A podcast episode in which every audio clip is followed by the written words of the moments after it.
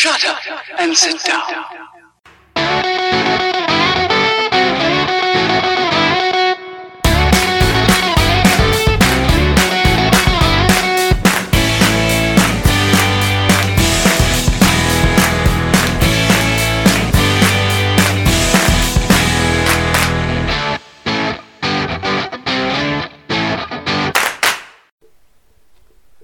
Selamat pagi, selamat siang, selamat sore, selamat malam kepada para pendengar podcast Bung di mana pun kalian berada.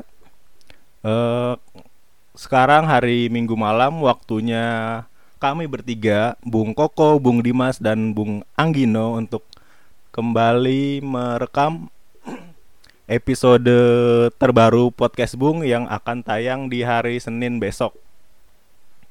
Jadi di segmen pertama ini kami bukan kami sebenarnya Bung Dimas, Bung Dimas dia dia bilang dia sempat curhat nih ke ke gua. Dia bosan katanya untuk apa untuk membahas Liga Inggris lagi, Liga Champions lagi. Soalnya tim favoritnya Bung Dimas sudah tidak berpeluang di dua liga itu, makanya dia mulai bosan. Cuman sebagai seorang podcaster profesional ya seharusnya Bung Dimas tetap itulah mengomentari lah. Meskipun ya kalau komentarnya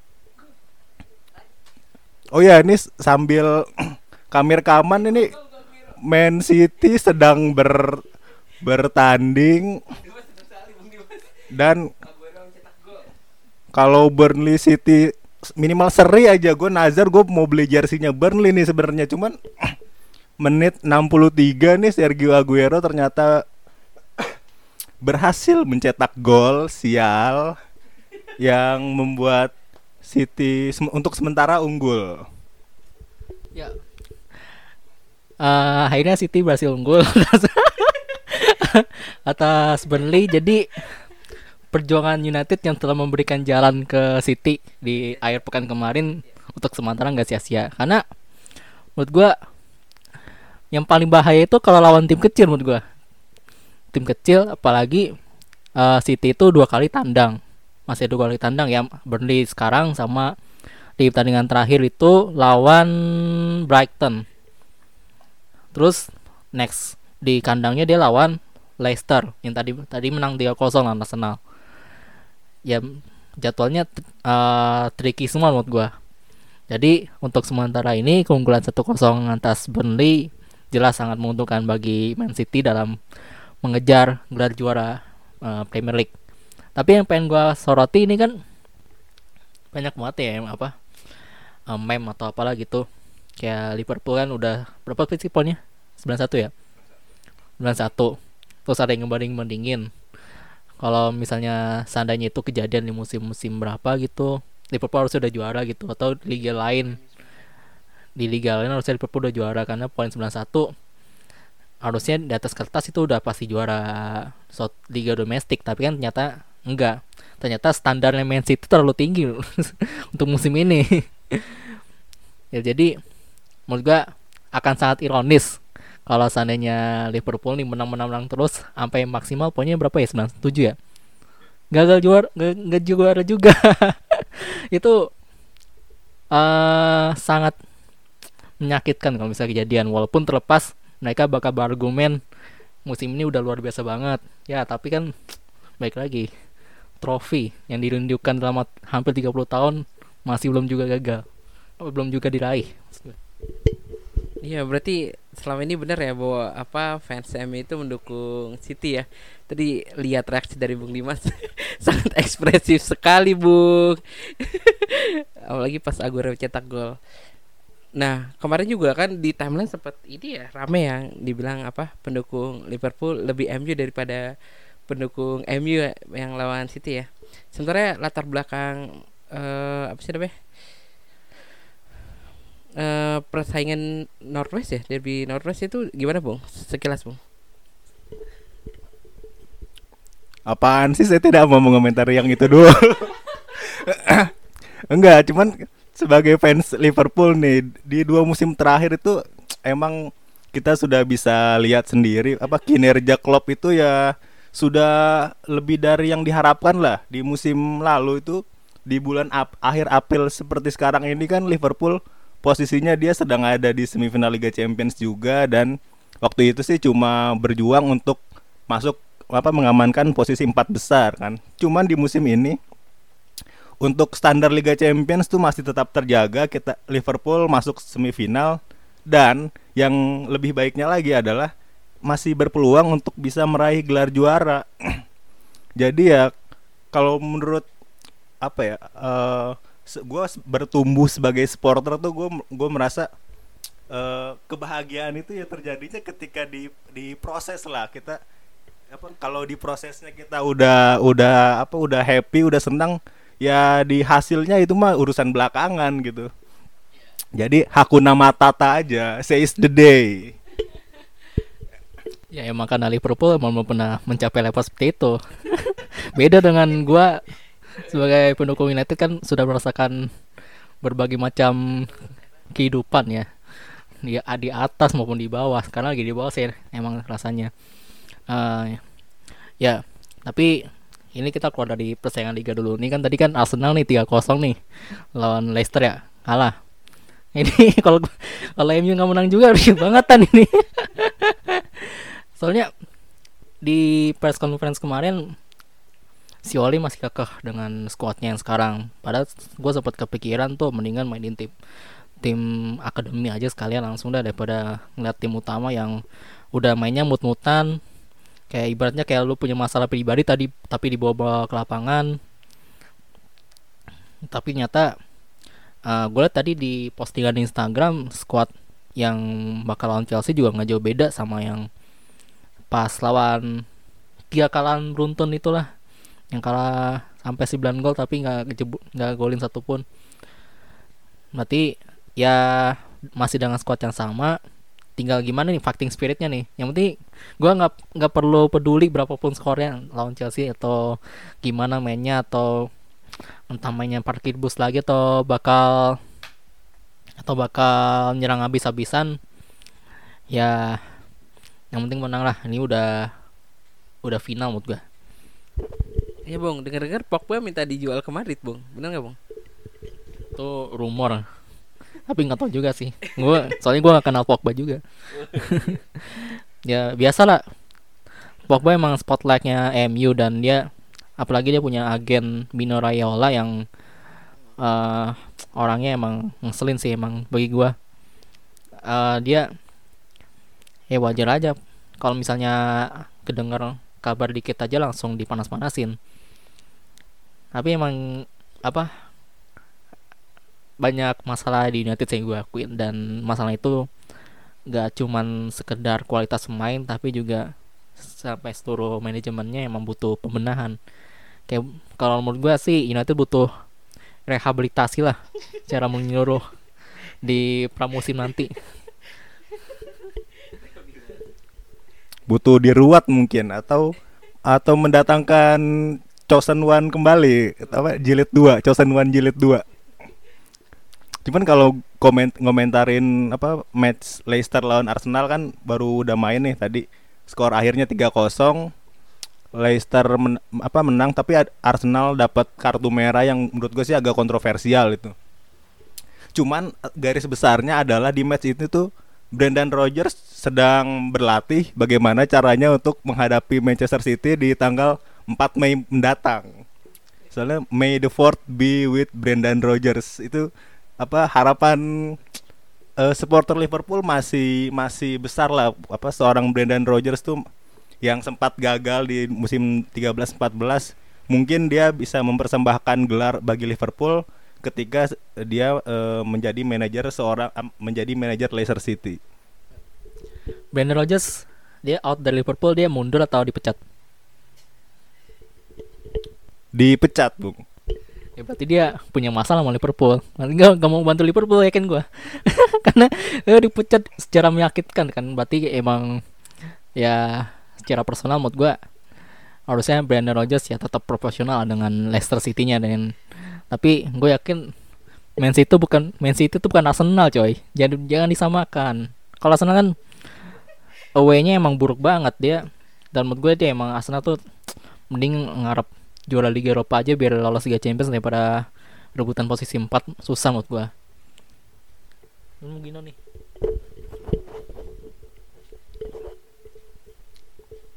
Iya Bung Dimas bilang Arsenal apa fokus Liga Eropa aja biar MU-nya bisa naik ke peringkat 4 tuh. Soalnya kalau Arsenalnya fokus di Liga Inggris juga MU agak susah untuk bisa nyodok ke atas. Terus ya mungkin ber- dari apa review segitu dulu. Kita langsung sambung ke preview nih di tengah pekan ada dua match semifinal Liga Champions.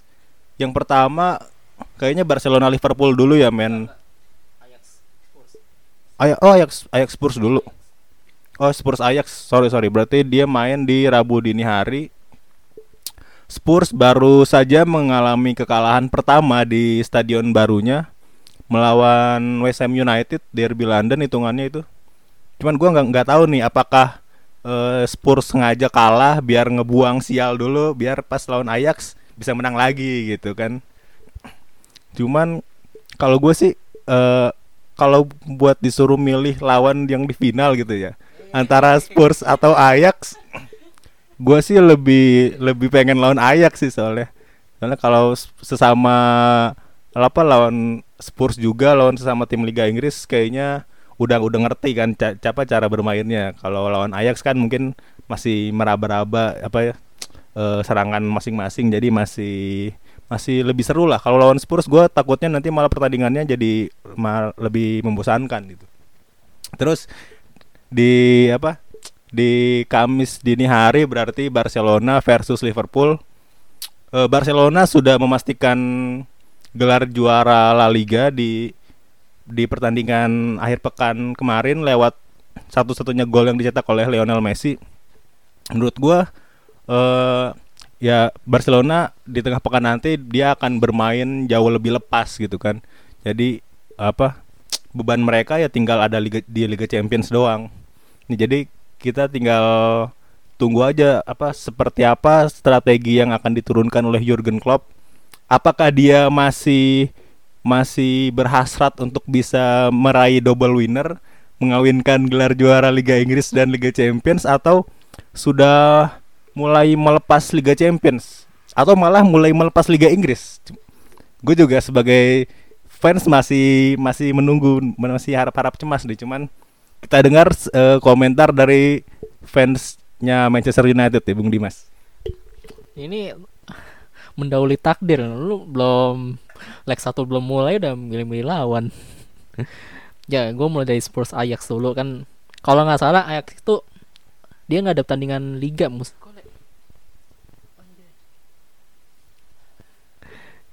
Ya, eh Ajax itu nggak ada apa nggak ada pertandingan liga Belanda mus eh, pekan ini.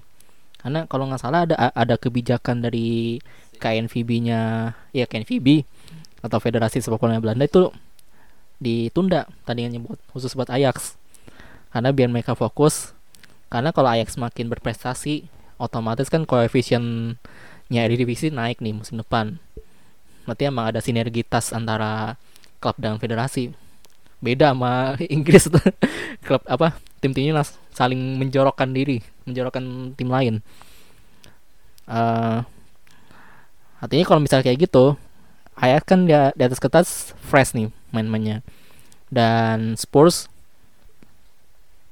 feeling gue sih emang Spurs mendingan fokus di Liga Champions saja biar apa masuk Liga Champions dengan lewat jalur prestasi dan merelakan posisi empat besar buat tim-tim lainnya yang lebih membutuhkan. Eh, dan Spurs tanpa Son Heung-min di tan- tandingan nanti lawan Ajax karena akumulasi kartu kuning pas kemarin lawan City di leg 2. Artinya kekuatan Spurs semakin berkurang karena mereka kan sebelumnya ke, sudah kehilangan Harry Kane yang absen. Dan berat, berat juga sih mood gua. Tapi peluang Spurs bukan masih ada karena ya tadi lagi main di kandang walaupun kemarin ada tragedi kalah juga lawan West Ham tapi gue yakin Spurs masih masih bisa berpeluang lah buat lawan Ajax karena biar bagaimanapun lawannya Spurs ini atas kertas masih bisa di masih bisa mereka atasi lah kalau dibandingkan lawan Barcelona atau lawan Liverpool. Kalau gue sih ya feeling gue Spurs bisa menang lawan Ajax di apa di Tottenham Hotspur Stadium nanti. Iya dengan apa kalau dengan masuknya Spurs sama Liverpool ke semifinal Liga Champions seperti mendobrak eh, dominasi klub-klub Spanyol di Liga Champions. Menurut gue ini kayak kebangkitan Liga Inggris mungkin karena kompetisi yang makin apa ya makin ketat terutama buat City sama Liverpool. MU belum belum belum. Nah eh, menurut gue Liverpool versus Barcelona kayak final terlalu dini. Terus eh, tapi kalau kita lihat Tottenham sama Ajax itu juga eh, pertandingan yang bakal seru karena mereka sebanding. Terus dengar-dengar eh, Ajax tahun itu adalah Ajax dengan generasi emas ya. Kalau Bung Koko dan Bung Dimas gimana komentarnya? Ya emang bagus Ajax musim sekarang banyak apa mengandalkan pemain muda yang mungkin kalau nilai squadnya tuh cuman seperempat harganya pemain Barcelona atau Liverpool makan. Ya walaupun sebenarnya di musim depan mereka udah pasti kehilangan Frankie De Jong yang hijrah ke Barcelona dan mungkin bakal kehilangan juga main-main uh, bintang lainnya kayak Matis, De Ligt atau mungkin Dusan Tadis naik kelas lagi ntar dia ke- pindah ke ke klub besar kita masih masih nunggu sampai apa bursa transfer uh, berlangsung nanti. Tapi yang jelas Ajax jadi kejutan besar di musim ini. Bisa dibilang kelasnya mirip-mirip kayak AS Monaco tuh pas 2016-17 tuh zamannya Kylian Mbappe yang bisa sampai semifinal juga. Dan ujungnya kedua tim ini nasibnya sama kemungkinan bakal exodus dan bisa flop lagi di musim berikutnya tapi tadi gue belum ngomentarin Barcelona Liverpool nih secara pertandingannya ya. Eh, di Camp Nou duluan mainnya kan ya harusnya wajib menang buat Barca harusnya. Harusnya. Tapi kan yang yang paling ditunggu-tunggu oleh apa apa publik sepak bola kan duel ini ya. Apa? Eh, Messi lawan Van Dijk. Yang Messi kan sekarang emang lagi top score sekarang top skor Liga Champions sama top skor La Liga dan di La Liga. Kalau dibandingkan dengan liga-liga lainnya Messi paling bagus ini ya rekor golnya 33 gol atau 34 kalau sama pertandingan kemarin. Artinya dia kan berada di pos pol terdepan buat dapetin eh, sepatu emas Eropa. Dan jelas Messi jadi ancaman karena ya Messi kalau dia udah udah apa?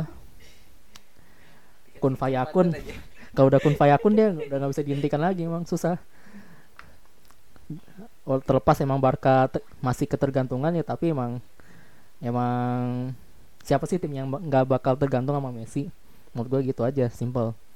Dan di laga lawan Liverpool kan pasti akan jadi sesuatu yang emosional juga buat siapa Luis Suarez dan Felipe Coutinho. Apalagi Suarez bilang juga tidak segan-segan untuk selebrasi melawan Liverpool. Artinya kan dia akan profesional dan menurut gue jadi ancaman juga di, di luar Lionel Messi. Dan feeling gue sih Suarez bakal on fire juga lawan Liverpool. Kalau di atas kertas feeling gue Barcelona bakal menguasai jalannya pertandingan nih. Liverpool nggak mungkin nggak akan agresif atau mungkin akan curi-curi serangan balik kalau bisa. Dan Liverpool kan tanpa Roberto Firmino katanya cedera. Nah ini jadi apa dilema juga buat si siapa Jurgen Klopp. Antara emang benar memaksakan pemain lawan Barcelona atau ya main apa adanya dulu incar imbang terus cari peluang lagi di Premier League atau habis itu habis-habisan lagi di leg kedua ya itu harus dipikirkan oleh Klopp juga. Tapi kalau menurut gue sih ya mending fokus di Liga aja menurut gue karena Liga Champions kan terakhir 2005 sedangkan Liga Inggris terakhir kali Liverpool juara kan tahun 8990 ya logikanya lebih lama puasanya Liga Inggris masa yang duluin Liga Champions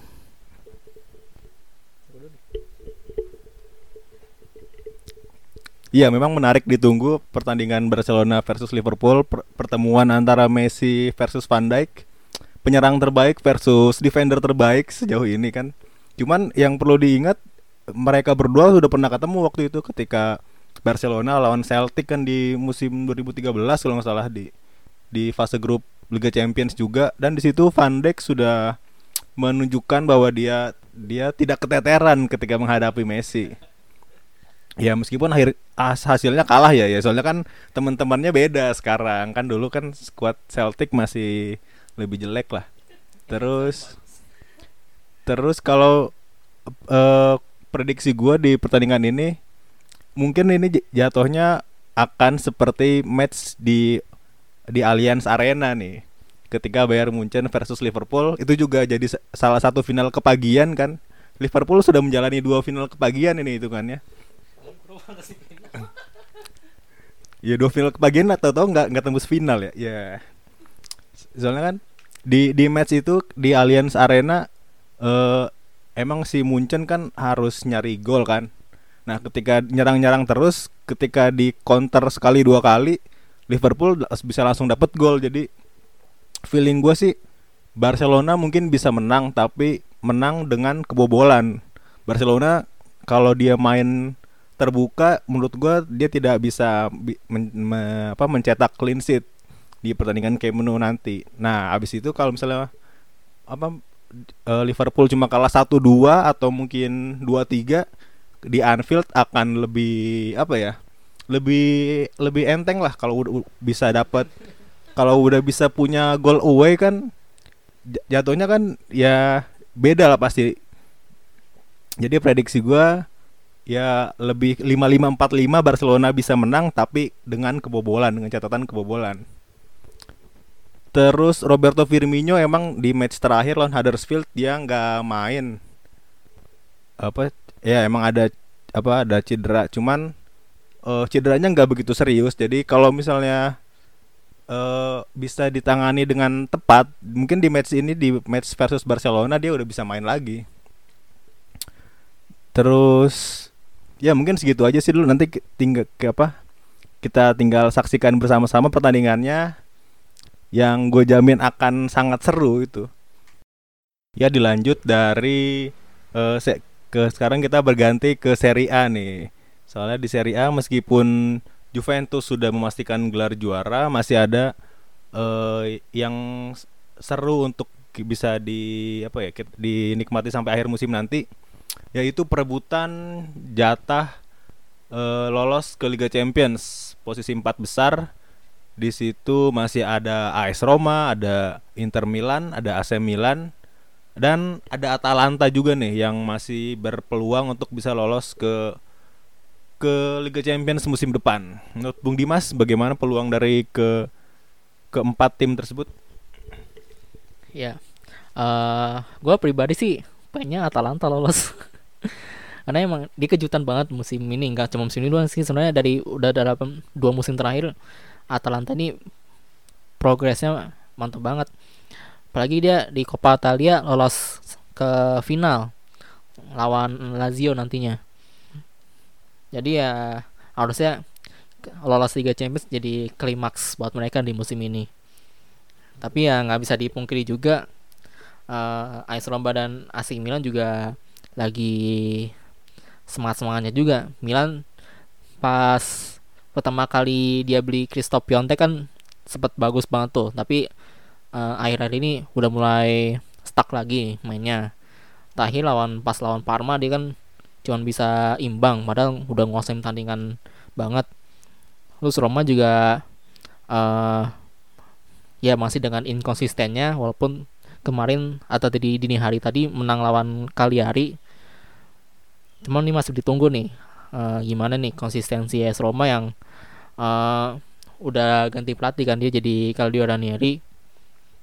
Dan yang gua agak sesalin sih Lazio sih.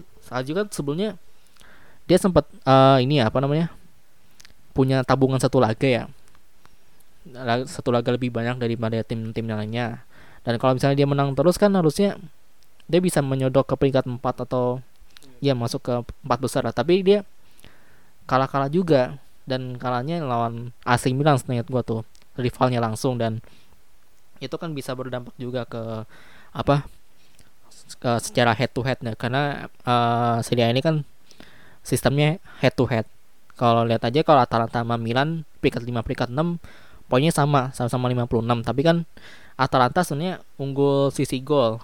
Dia plus 24 AC Milan plus 16. Tapi karena AC Milan menang head to head jadinya mereka yang di atas dibandingkan di dengan Atalanta yang di peringkat 6. Nih, mungkin lo gimana nih?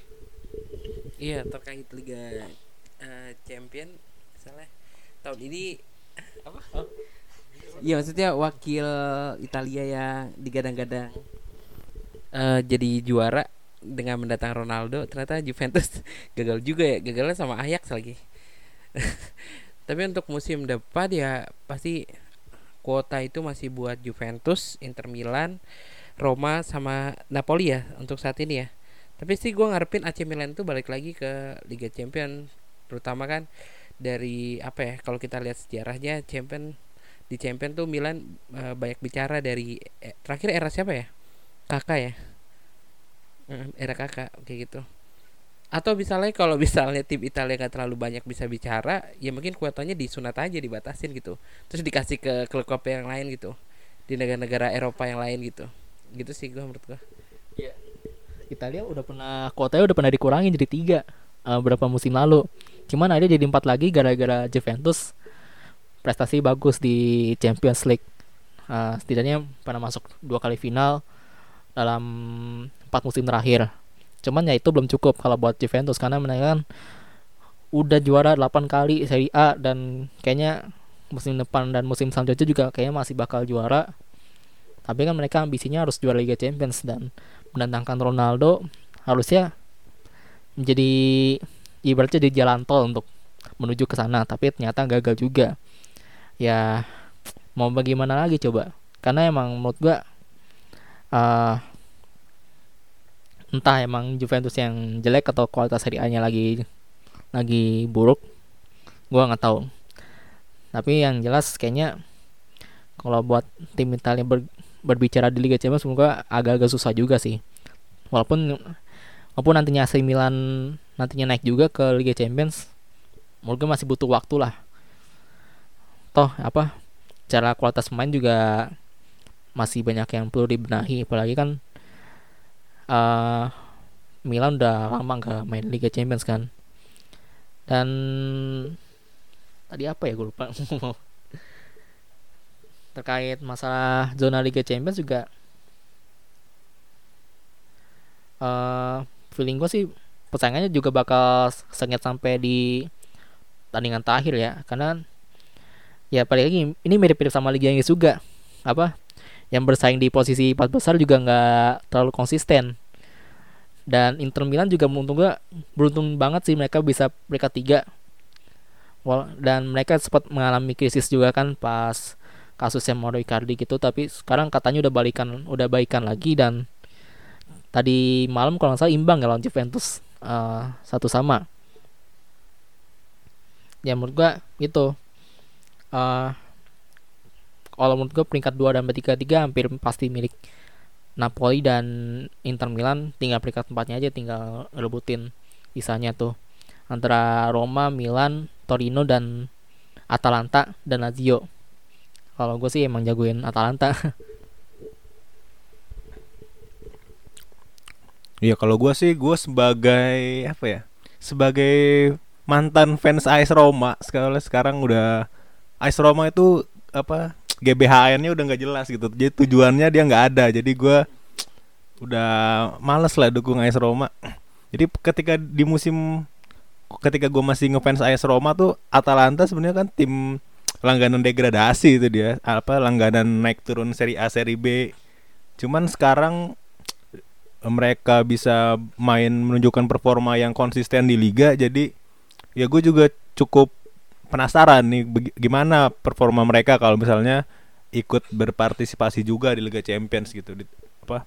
Jadi gimana cara dia untuk bisa membagi konsentrasi antara liga sama Liga Champions? Kalau misalnya lolos ke Liga Champions dan apakah mereka bisa mempertahankan pemain inti yang di, di squad sekarang atau di- meskipun lolos Champions kan di- kalau misalnya di musim depan pemainnya pada pindah kan jadi oleng juga nanti skuadnya Atalanta Jadi ya begitu segitu dulu eh, review preview dari Liga Eropa, Liga Champions. Nanti kita ketemu lagi di segmen kedua. Ke kita akan bahas kita akan bahas liga dari sepak bola nasional nih. Jadi nantikan di segmen yang kedua.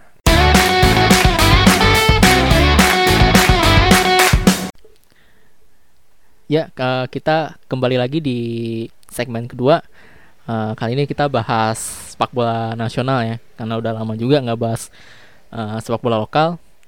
Eh, mungkin kita melihat dulu nih sepanjang sepekan terakhir banyak banyak banyak kejadian juga, karena kan kayak di awal pekan kan sempat ada Piala FC tuh yang melibatkan salah satu klub Indonesia Persija Jakarta yang lagi-lagi kalah lawan klub asal Filipina Ceres Negros. Eh kalah berapa berapa berapa ya gue lupa. Oh 3-2 3-2 di comebackin udah unggul 2-0 jadi 3-2 atau ya praktis pulangnya Persija jadi makin berat. Karena untuk PLFC itu yang lolos dari grup tuh cuman juara grup. Yang udah pasti lolos. Plus satu tim dari runner up terbaik untuk yang zona Asia Tenggara ya. Dan sekarang yang lebih berpulang itu PSM Makassar. Karena kalau nggak salah di peringkat satu dan poinnya udah 8 poin. Cuman ya belum pasti juga lolos. Masih harus menunggu dua pertandingan dan mereka harus menang di dua pertandingan tersebut. Itu FYI aja. Sebenarnya ya eh kiprah tim-tim Indonesia di Piala FC emang menurut gua akan sangat menentukan apa koefisien Liga Indonesia di musim-musim berikutnya. Nah, cuma ada kabar menarik juga karena di akhir pekan kemarin, jelang akhir pekan tepatnya, Bali United eh menyatakan diri akan segera melakukan IPO atau melepas saham perdananya ke publik. Ini jadi sejarah karena Bali United menjadi klub pertama di Asia Tenggara dan juga di Indonesia yang uh, go public yang akan mencatatkan sahamnya di bursa. Dan gue lupa berapa nilainya yang akan dilepas. Cuman ini jelas jadi sebuah revolusi lah. Karena di tengah ketidakpastian sepak bola Indonesia yang masih apa carut marut dari sisi federasinya lah dari sekali kompetisi yang ah, yang Liga 1 diundur lagi jadi tanggal 15 Mei yang harusnya kan 8 8 Mei itu udah kick off. Di 15 Mei ternyata Bali United masih memberikan secah harapan bahwa sebenarnya ya ada upaya yang inisiatif yang bagus dari klub untuk bisa membenahi dirinya agar lebih profesional.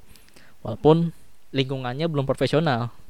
Ya tapi ini kan eh, yang perlu gua cermati kan Bali United itu kan klubnya baru. Baru terbentuk itu tahun 2015 atau 2016 dan banyak apa kalangan-kalangan supporter yang emang masih nyinyir lah klub Bali klub siluman klub baru yang apa cuman hasil dari merger beberapa tim. Dulunya kan Bali itu bekas Pusamania eh Pusam Putra Samarinda. Tapi dibeli dan diubah namanya di Bali United dulunya Bali United Pusam sekarang di Pusamnya hilang jadi Bali United aja. Nah tapi ternyata klub ini yang jadi klub pertama yang bisa go public. Artinya secara profesionalitas mereka lebih bagus. Dan kalau lu lihat IG-nya dah akun-akun media sosial dia Bali United itu emang kreatif banget. Konten-kontennya menarik kalau perhatiin ya. Dia sering banget kalau misalnya apa ngeresmiin pemain itu emang kayak kayak tim-tim Liga Eropa tuh. Apa ya ada video-video yang menarik gitu. Ya teaser. Dan kalau lihat stadionnya stadion juga bagus. Dia stadionnya itu dikontrak secara jangka panjang bukan jadi nggak cuman nyewa satu pertandingan satu pertandingan. Jadi emang Bali United bisa bertahun-tahun berada di stadion Iwayan Dipta dan mereka bisa melakukan apa saja di stadion itu termasuk mereka mendirikan kafe dan kafe di dalam stadion. Belum ada tuh di Indonesia yang punya cafe di dalam stadion. Dan pun dia punya me- mega store sendiri. Jadi emang secara bisnis Bali United udah selangkah atau dua angka lebih maju dibandingkan tim-tim lainnya yang yang ironisnya rata-rata kan tim eh, apa ex pers- ex eh, perserikatan ya. Yang notabene sebenarnya punya sejarah panjang yang harusnya itu jadi modal buat tim itu buat menarik eh, investor untuk membeli klub tersebut atau mengelola klub tersebut agar lebih profesional. Dan ternyata Bali United yang yang notabene klub baru yang dikata-katain klub siluman justru mereka jadi lebih profesional dibandingkan tim-tim lainnya. Mungkin eh, Bung Koko dan Bung Gino ada sepatah dua kata Ya kalau gue sih ngomentarin dari sisi apa teknis lapangan tuh eh, eh, Bali United kan dia mengontrak mantan pelatihnya Persija Stefano Kugura ya. Itu yang baru juara di Persija tapi kontraknya tidak diperpanjang jadinya diambil oleh Bali United. Menurut gue sih itu adalah apa kesalahan fatal dari sisi Persijanya sih. Dia apa ngontrak ngontrak pelatih cuma satu musim doang dan ketika udah juara pun nggak diperpanjang kan tetap ke ketika di Bali kan kontraknya dia lebih dari satu musim kan berarti. Jadi menurut gua eh, tolok ukur klub yang bagus itu ya mengontrak pemain ya nggak nggak satu musim tuh kan. Kalau kita lihat di liga-liga Eropa mana ada klub yang kontrak pemain misalnya pemain yang masih muda yang masih punya prospek lah cuma satu musim doang gitu jadi kan itu menurut gua de- dengan Bali United bisa mengontrak lebih dari satu musim itu udah merupakan apa ya indikasi positif lah jadi dia memikirkan jangka panjang gitu bukan cuma satu musim satu musim doang kalau Bung Gino gimana? Iya belakangan ini gue jadi apa namanya?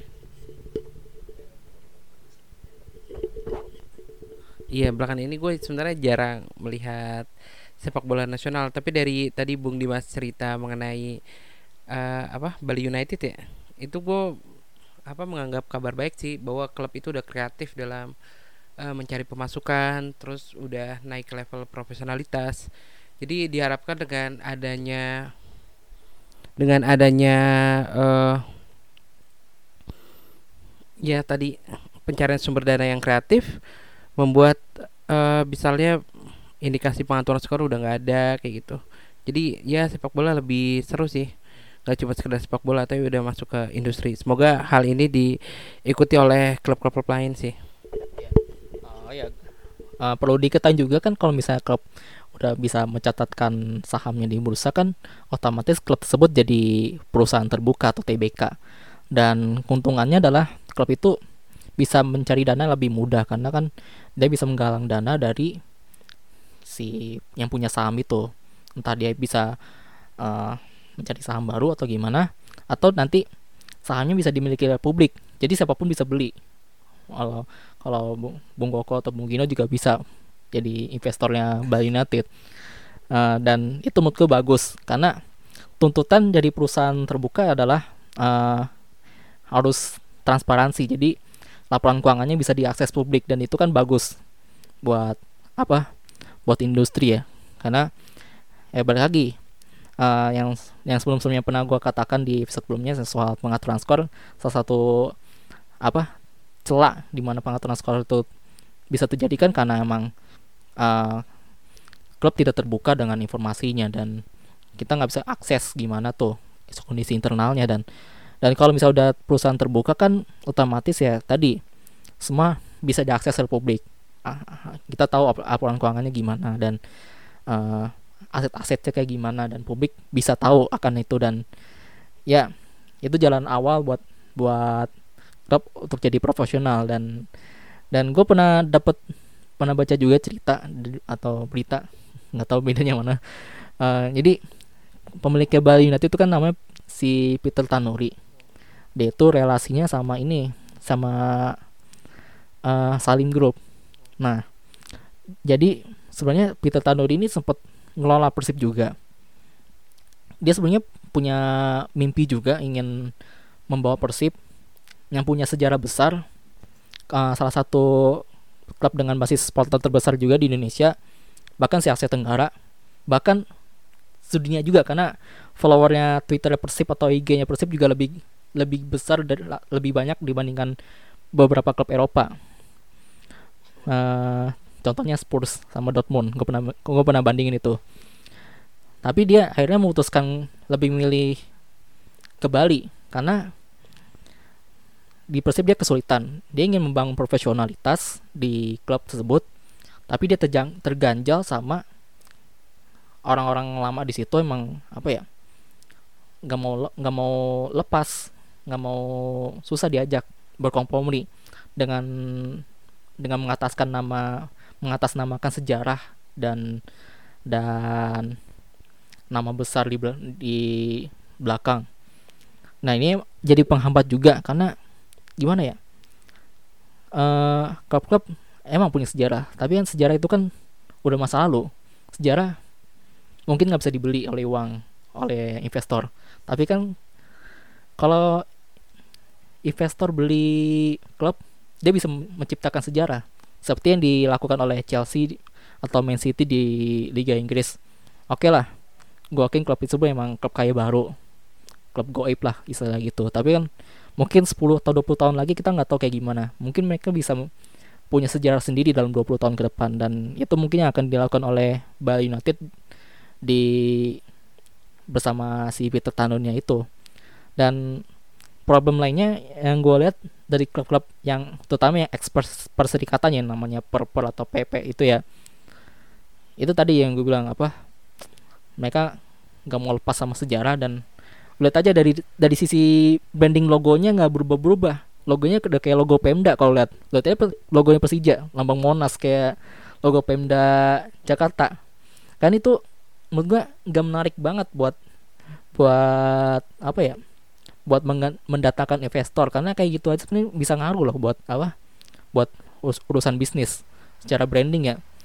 Baru yang gua lihat yang berubah berubah logonya tuh PSM dia logonya berubah jadi warna merah sepenuhnya dan ada lambang ada gambar apa gue lupa kayak lambang burung gitu. Tulnya logo PSM tuh juga nggak jauh beda sama logo Pemdanya dan menurut gue itu emang salah salah satu uh, jalan juga kayak tadi kayak tadi gue bilang klub gak mau ngubah logo agar lebih profesional atau lebih lebih branding lah. Karena tadi faktor sejarah atas nama sejarah padahal itu nggak menurut gua bukan masalah. Toh Juventus juga ngubah logonya di J doang juga biasa-biasa aja kan. Terus City juga ngubah logonya kayak- sekarang. Juga mereka eh juga fine fine aja. Menurut gue ya inilah emang masih apa ya bigot lah istilahnya gitu Iya menurut gua harus ada pembaruan-pembaruan di manajemen sih. Jadi nggak cuma ngomongin eh, teknis tapi juga strategi-strategi. Jadi nggak cuma ngomongin yang teknis aja sih manajemen itu. Jadi harus ngomong tentang branding juga. Kan di situ ada sektor bisnis yang bisa digali. Nah, dengan apa sih Bali United ini go public tadi seperti Bung Dimas bilang sebenarnya dalam aturan itu harus meminta izin dulu sama Federasi Indonesia PSSI atau itu sebenarnya diserahkan ke klub-klub sendiri mengenai apa perubahan saham gitu misalnya? Ya lapor malah lapor buat urusan pengawasan aja. Tapi kan mereka mereka lagi apa tadi kan perusahaan terbuka mereka justru tanggung jawab ke publik. Kan yang gue bilang semua harus bisa terakses apa eh, segalanya. Hal-hal informasi dari apa yang hal ber- yang berbau finansial tuh harus bisa diakses oleh publik. Dan itu kan penting banget karena mungkin Bali United dengan Go Public ini bisa mengubah apa ya cara pandang stigma yang dia ada di sepak bola nasional. Kayak kayak misal gini aja dah di Indonesia tuh masih lu bakal kesulitan nih cari tahu informasi soal gajinya Boa Salosa gitu. Atau kontraknya Boa Salosa di Persipura tuh nilainya berapa. Nggak kayak di luar negeri kita bisa tahu nih gajinya Alexis Sanchez berapa 350 ribu pounds per pekan. Tapi kita nggak tahu kan tadi gajinya Boa Salosa berapa per bulannya. Apa emang cuma 10 juta per bulan atau bisa sampai 100 juta per bulan kan nggak ada yang pasti nggak ada yang nggak ada yang tahu. Nah kalau misalnya udah jadi perusahaan terbuka kan aset pemain itu harus bisa di bisa diketahui oleh publik dan klub harusnya bisa berani untuk mengu- mengungkapkan uh, informasi-informasi tadi dan menurut gue itu jadi harusnya bisa jalan awal untuk mengubah stigma stigma kayak gitu. Yang mungkin kalau di Indonesia itu masih tabu banget sih emang kalau bicara hal-hal uh, personal secara finansial ya Ya kalau tadi ngebahas soal logo segala macam sih gue ngeliatnya jadi kayak kalau yang klub-klub yang dari apa sih yang yang dia bertahan dari masa perserikatan itu masih membawa apa ya konservatif gitu ya. Dia masih mempertahankan nilai-nilai lama sedangkan kalau klub-klub yang baru ini dia udah mulai progresif gitu. Dia udah, udah mulai mengikuti perkembangan zaman.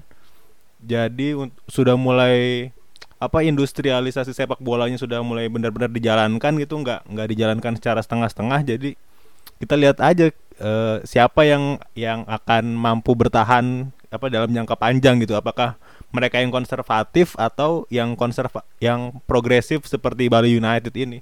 Menurut gue sih harusnya kalau apa ya eh, langkah progresif ini seharusnya sudah mulai bisa di diikuti oleh klub-klub yang lain gitu. Kalau kalau mau mau apa mau bertahan mau berlanjut panjang gitu apa sejarah klubnya untuk bisa ma- maju terus menurut gua eh, aspek-aspek konservatif itu su- sudah harus mulai ditinggalkan lah. Kalau menurut gua dari berapa informasi yang gua baca harusnya setelah Bali United ada harusnya ada berapa klub juga yang bisa go public kalau di atas kertas sih menurut gue tadi. Kalau nggak Persija ya Persib. Karena mereka modal luar biasa banget. Apalagi Persija dia klub ibu kota. Basis voter banyak. Kalau di ibu kota kan harusnya gampang nyari investor lah. Siapa juga yang apa daya tariknya tinggi lah. Daya, tariknya tinggi. Persib juga apa dengan basis voter ba- banyak.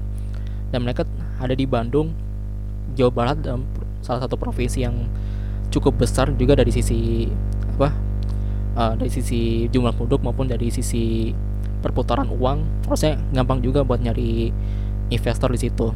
Nah yang jadi masalah nanti gimana cara agar klub-klub yang di apa pelosok-pelosok kayak Persipura atau dan sebagainya itu bisa mengarah ke sana juga ke eh, go public dan itu jadi PR juga. Mungkin ini emang sejalan dengan apa kemajuan Indonesia juga secara perekonomian juga harusnya Iya, bener sih. Tapi menurut gua eh sekarang secara eh, secara masyarakat tuh kayak masih apa ya? Masih punya stigma kurang baik terhadap sepak bola Indonesia. Kalau misalnya keran itu dibuka besar-besar menurut gue juga nggak nggak banyak orang yang mau apa sih invest mungkin ya. Karena eh, kepercayaan publik terhadap sepak bola Indonesia tuh masih belum stabil. Kayak sekarang kita masih ribut eh, dengan PSSI-nya jadi kayak sebenarnya bisa nggak sih kita memulai eh go public kayak Bali United tapi di kondisi yang sekarang ini? Bisa balik itu bisa. Bisa bisa tuh bisa. Ya tadi masalahnya tergantung tuh klub mau lepas dari apa dari sifat konservatifnya atau enggak. Eh, dan itu tinggal tinggal mereka mau terbuka atau enggak gitu aja sih menurut gua. Karena tetap aja lu mau seburuk apa pun eh, kondisi sepak bola Indonesia sepak bola tetap jadi olah- olahraga yang paling diminati di Indonesia ini. Dan ibaratnya demand akan selalu ada menurut gua. Tinggal bagaimana itu tinggal merawatnya gimana masalah perawatannya. Dan dan itu. Yang penting mereka harus berani progresif dan dan nggak melulu nggak melulu menutup dirinya atas atas nama sejarah. Menurut gue itu penting banget sih.